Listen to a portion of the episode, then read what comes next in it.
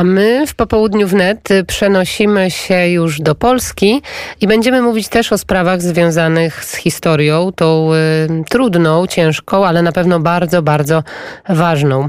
Moim gościem jest y, pan profesor Tomasz Panfil, y, Katolicki Uniwersytet Lubelski, historyk.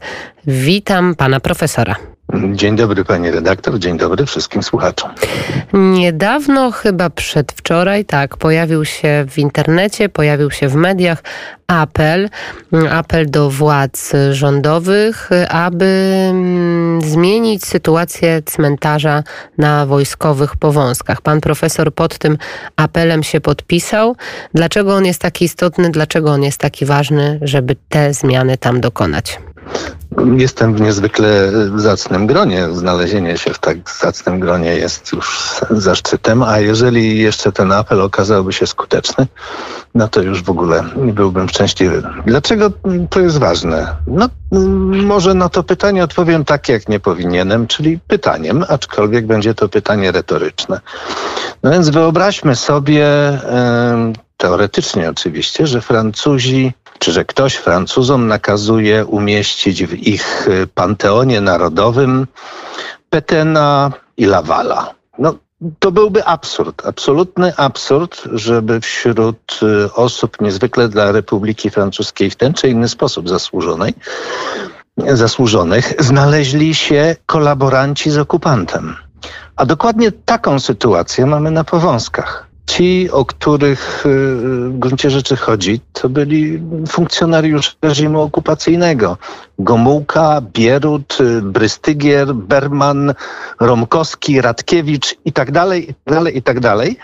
To są funkcjonariusze okupacyjnego reżimu narzuconego Polsce siłą przez Stalina. I leżą oni w miejscu, które z założenia miało być właśnie polskim panteonem przeznaczonym dla osób zasłużonych. I następuje taka niedopuszczalna, absolutnie niedopuszczalna relatywizacja. Leżą obok siebie bohaterowie i zbrodniarze. Ci, którzy ginęli e, dla Polski i ci, którzy Polaków w interesie obcego mocarstwa mordowali. To jest e, robienie Właśnie, relatywizacja historii. To jest niedopuszczalny zabieg, absolutnie szkodliwy dla świadomości naszej, świadomości polskiej, świadomości narodowej, dla, nie mówię o tutaj naszym poczuciu dumy, tylko w ogóle o świadomości polskości. Ale tak się stało, panie profesorze. Taka sytuacja no. jest, trwa od wielu, wielu, wielu lat. Przeszły różne rządy, różne koalicje. Nikt nigdy nie widział w tym nic zdrożnego. Od 89 roku przez 31 lat ta sytuacja była, był status quo. Rozumiem, że po poszukiwaniach na łączce e, i po odnalezieniu naszych bohaterów e, to wymaga takiej diametralnej zmiany. No, po pierwsze, wiemy troszeczkę więcej. Mm, znaczy, historycy mm, właściwie zawsze wiedzieli i ci, których doświadczył, dotknął opresyjny reżim komunistyczny, też wiedzieli. Natomiast wcześniej ta relatywizacja mm, naszej historii była w pewien sposób, niestety, możemy nad tym ubolewać, ale tak było, była polityką oficjalną kolejnych rządów.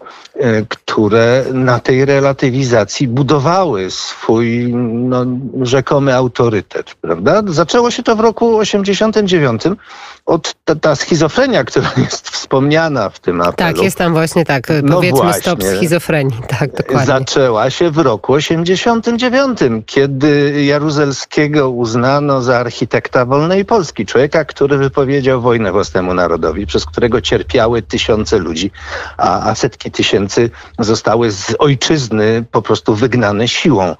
No i, i rządy, które budowały, mm, które trwały dzięki okrągłemu stołowi, no same były schizofreniczne, czy stały w takim powiedzmy e, rozkroku. postmodernistycznym, relatywistycznym rozkroku, no bo nie może, nie można mówić, że ten, dzięki któremu rządzimy, jest bandytą i zbrodniarzem. E, nie można mówić, że, że Kiszczak, który organizował okrągły stół, powinien pójść do więzienia za swoje wcześniejsze zbrodnie. No więc wybrały te kolejne rządy wolnej, już niestety trzeciej, znaczy niestety ale e, rządy wybrały niestety politykę zamilczania prawdy historycznej. No, na szczęście dożyliśmy w końcu czasów, kiedy o, można się o prawdę y, głośno upomnieć i nie tylko upomnieć, ale domagać się, aby ta prawda była widoczna i obecna I tak, również w takiej przestrzeni. W tej istotnej, ważnej przestrzeni, którą odwiedzają i ludzie z, z różnych krajów. I to jest bardzo ważny apel. My o tym mówimy. Pan profesor też się pod tym apelem podpisał. I jak pan y, widzi przyszłość tego apelu? Jakby to w ogóle, nawet jeżeli byłaby zgoda mm, przedstawicieli władz miasta, władz centralnych, władz rządowych, to jak pan sobie to wyobraża, że co, zabieramy tych ludzi z powązek, przewozimy ich na inny cmentarz?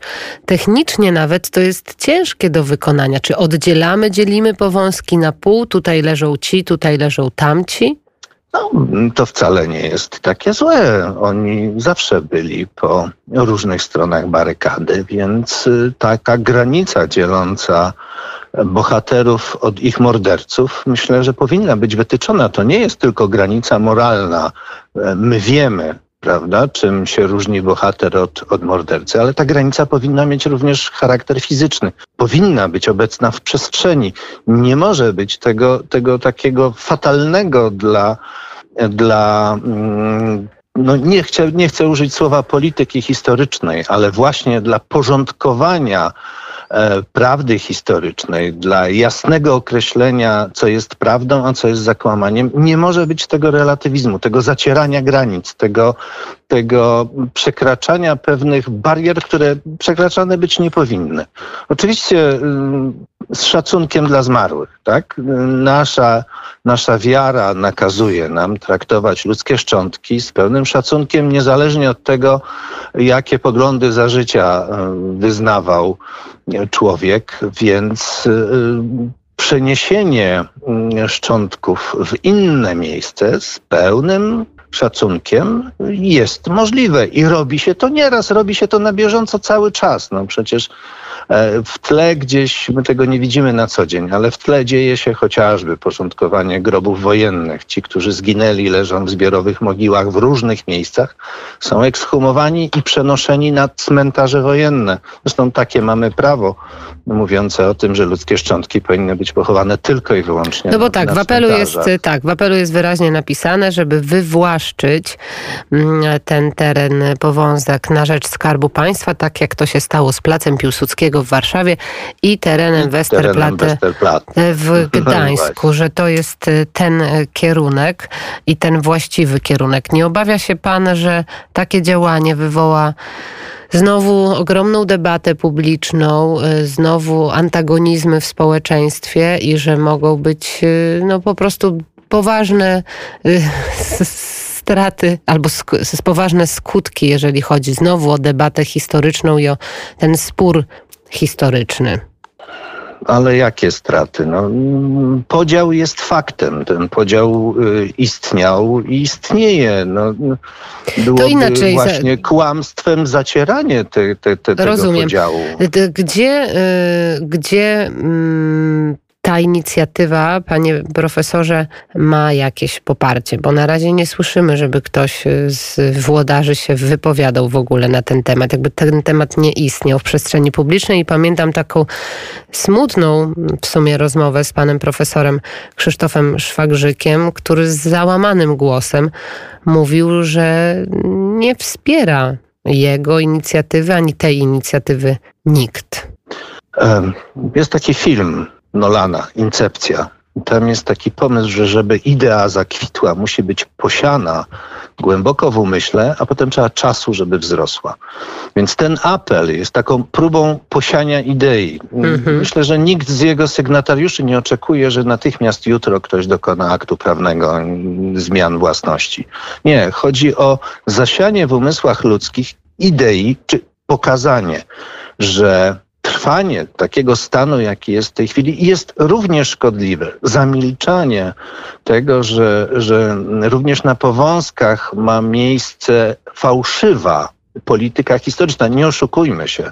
Te pochówki, ci e, funkcjonariusze komunistycznego reżimu kładli się tam specjalnie. To nie tak, że, mm, że, że był to przypadek. Nie, oni właśnie w tym celu kazali się tam kłaść. W tym celu Wojciech Jaruzelski wysłał spychacze, które wywoziły szczątki e, żołnierzy pomordowanych na Rakowieckiej pod budowę drogi po to, żeby zaburzyć również w przestrzeni geograficznej pamięć historyczną, żeby zatrzeć granicę między Polakami a pełniącymi obowiązki Polaków, jak po wojnie nazywano e, przysyłanych ze Związku Sowieckiego e, namiestników e, do Polski. Pamiętajmy, jest ja przy takim, kiedy mowa jest o, o, o cmentarzach, o, o mm, tym, co jesteśmy winni poległym, lubię przytaczać y, napis, który znajduje się na poległy, na pomniku poległych żołnierzy pod Monte Cassino. Tam jest piękna myśl, którą, o której warto pamiętać. To ten napis tam brzmi, że mówi nam, że wolność narodu nie jest tylko prawem i chwałą żywych. Wolność nade wszystko jest triumfem poległych. I tutaj stawiamy kropkę. Mamy nadzieję, że z tego zasianego ziarna zbierzemy jak najlepsze plony, panie profesorze. Oby. E, bardzo dziękuję. Pan profesor dziękuję Tomasz Panfil, historyk Katolicki Uniwersytet Lubelski. Lubi pan Czesława Niemena? A, bardzo. Zwłaszcza Bema pamięci żałobny rapsod. No tego akurat y, nie mamy no, przygotowanego. Bo to za długie I tak, i, i, i, tak, audycja ma swoje tempo, ale ma pan do wyboru. Przyjdź w taką noc, czy czy mnie jeszcze pamiętasz? Ty mnie jeszcze pamiętasz. No to razem z, razem z panem profesorem wysłuchajmy. Mówiliśmy o pamięci, więc na, zakończmy pamięcią. Tak jest. Dziękuję bardzo. Dziękuję serdecznie. Do usłyszenia. Do zobaczenia.